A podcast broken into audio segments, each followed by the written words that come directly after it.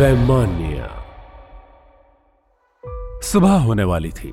सभी वैम्पायर सोने की तैयारी में थे और उसी का फ़ायदा उठाकर जॉर्जिया चुपके से वैमान्य से बाहर निकल गई। आज जॉर्जिया का मकसद हमेशा की तरह धरती पर सैर करने का नहीं था, बल्कि आज उस इंसानों को खोजने का भूत सवार था। योद्धा बनने के बाद जॉर्जिया जल्द से जल्द अपने पिता का बदला लेना चाहती थी।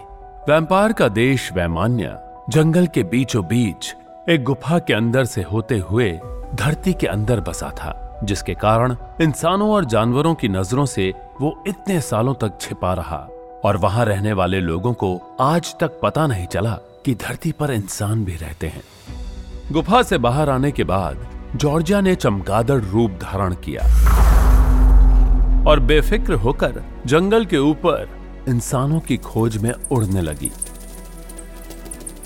नीलगिरी का जंगल जुलाई की पहली बारिश पाकर गुलाब के फूल की तरह खिल उठा था। चारों तरफ़ हरियाली ही हरियाली थी। बादलों में चारों तरफ़ इंद्रधनुष बन रहे थे। जंगल के सौंदर्य और इंसानों की खोज में जॉर्जिया इतना डूब गई कि उसे एहसास भी नहीं हुआ कि कब वो उड़ते उड़ते जंगल से सैकड़ों मील दूर चली गई। तभी अचानक उसकी नाक में कुछ महक आने लगी।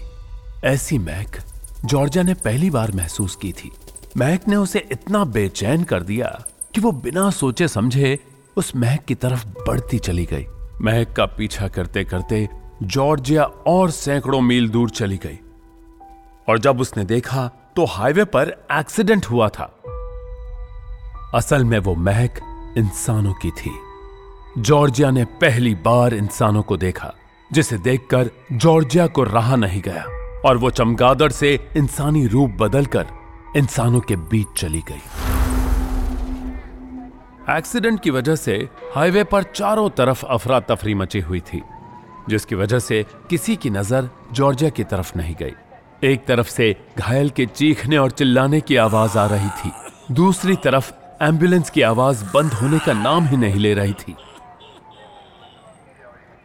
इंसानों के बीच पहुंचकर जॉर्जिया के चेहरे पर मुस्कान आ गई और वो जल्द से जल्द इंसानों का शिकार करना चाहती थी। रात का अंधेरा छटने वाला था। आधे घंटे में सूरज भी निकलने वाला था। वैसे तो जॉर्जिया के पास घर वापस जाने का भरपूर मौका था। लेकिन बदले की याद और इंसानों के ताज़ा खून की महक ने उसके दिमाग पर ताला लगा दिया और वो भूल गई कि जहाँ अंधेरा वैम्पायरों का साथी है, वहीं दिन का उजाला उनका दुश्मन है। एंबुलेंस एक घायल व्यक्ति को लेकर हॉस्पिटल की ओर बढ़ चली, जिसे देख जॉर्जिया ने दोबारा से अपना रूप चमगादड़ में बदला। और बिना कुछ सोचे समझे एंबुलेंस के साथ चल पड़ी।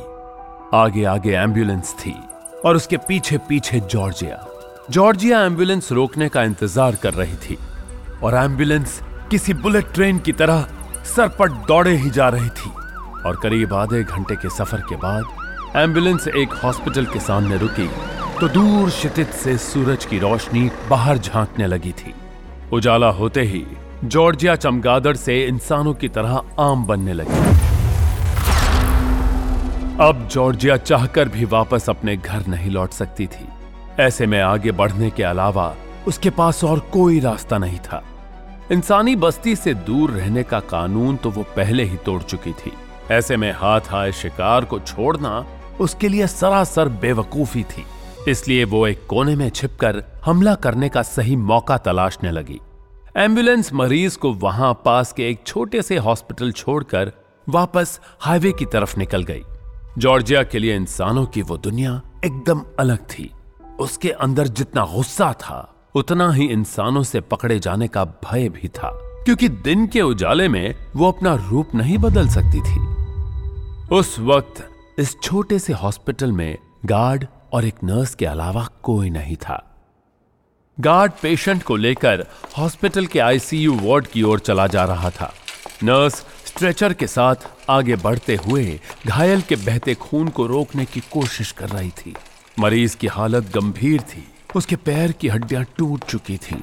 चेहरा कांच से कई जगह कट चुका था, जिसके कारण चेहरे और उसके आसपास खून ही खून था। जॉर्जिया ने पहली बार ताजे खून को देखा था, जिसके कारण वो खुद को रोक नहीं पा रही थी। और चुपके चुपके नर्स और गार्ड की नज़रों से बचते हुए मरीज़ के पीछे पीछे चली जा रही थी।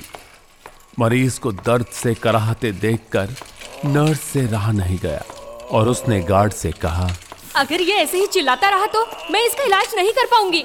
मैडम अगर जल्दी ही आपने कछु नहीं किया तो इलाज करवाने लायक नहीं बचेगा। तुम मुझे एनेस्थीसिया ला कर दो और डॉक्टर पवार को जल्दी फ़ोन करके बुलाओ। तब तक मैं देखती हूँ कि केस खराब ना हो। घायल मरीज़ आईसीयू वार्ड में पहुँच चुका था और फिर घायल मरीज़ को नर्स के हवाले छोड़कर गार्ड दवाइयों के ढेर में से एनेस्थीजिया खोजने लगा। गार्ड और नर्स को व्यस्त देख जॉर्जिया बिना किसी की नज़र में आए। खिड़की के बाहर खड़ी होकर अपने शिकार पर नज़र जमाए हुए सही मौके का इंतज़ार करने लगी। इधर हॉस्पिटल से दूर, वैमान्या में, जॉर्जिया की माँ डायना सोने की कोशिश कर रही थी, लेकिन उसके कानों में जॉर्जिया की कई बातें गूंज रही थीं। डायना का मन बेचैन हो रहा था और फिर डायना से रहा नहीं गया। वो जॉर्जिया को समझाने के लिए उसके कमरे में जा पहुँची और जॉर्जिया के कमरे को देख डायना के होश उड़ गए। दूसरी तरफ़, एनेस्थीजिया की शीशी नर्स को देकर गार्ड डॉक्टर को फ़ोन करने बाहर चला गया। गार्ड के बाहर जाते ही जॉर्जिया को नर्स और घायल मरीज़ पर हमला करने का मौका मिल गया। मौके का फ़ायदा उठाकर जॉर्जिया आईसीयू वार्ड में घुस गई। नर्स इंजेक्शन से एनेस्थीजिया निकालने वाली थी कि तभी नर्स को कमरे के अंदर किसी की परछाई महसूस हुई और जब उसने पलट कर देखा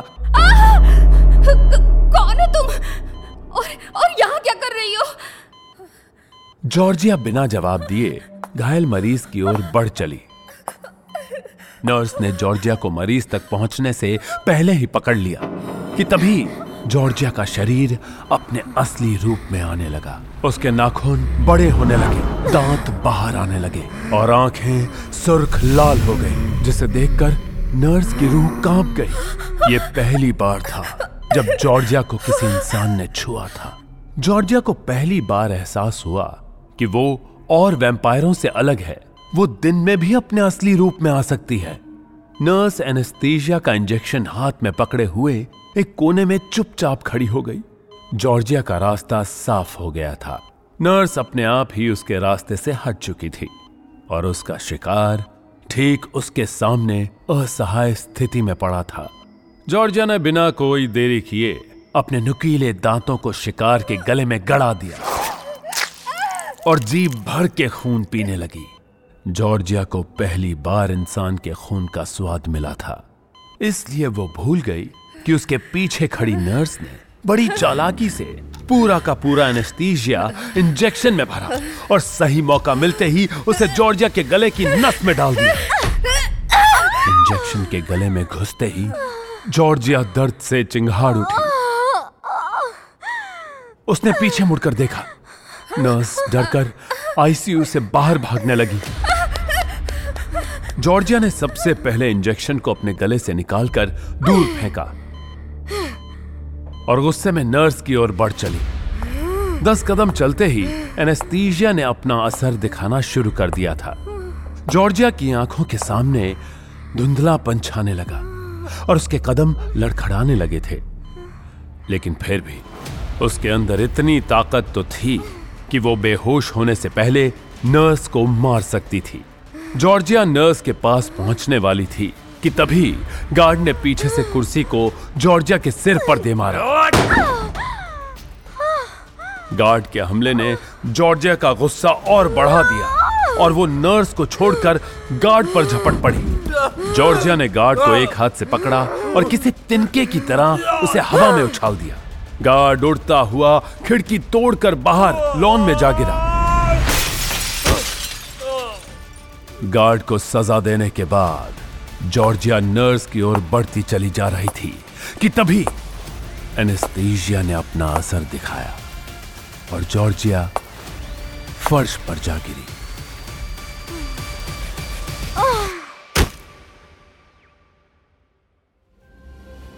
क्या जॉर्जिया भी अपने पिता की तरह इंसानों के हाथों मारी जाएगी? डायना ने जॉर्जिया के कमरे में ऐसा क्या देखा कि उसके होश उड़ गए? इन सवालों के जवाब जानने के लिए सुने वैमान्या, सिर्फ़ ऑडियो पिटारा पर।